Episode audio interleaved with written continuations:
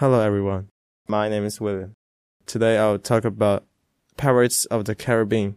It is an action and fantasy film.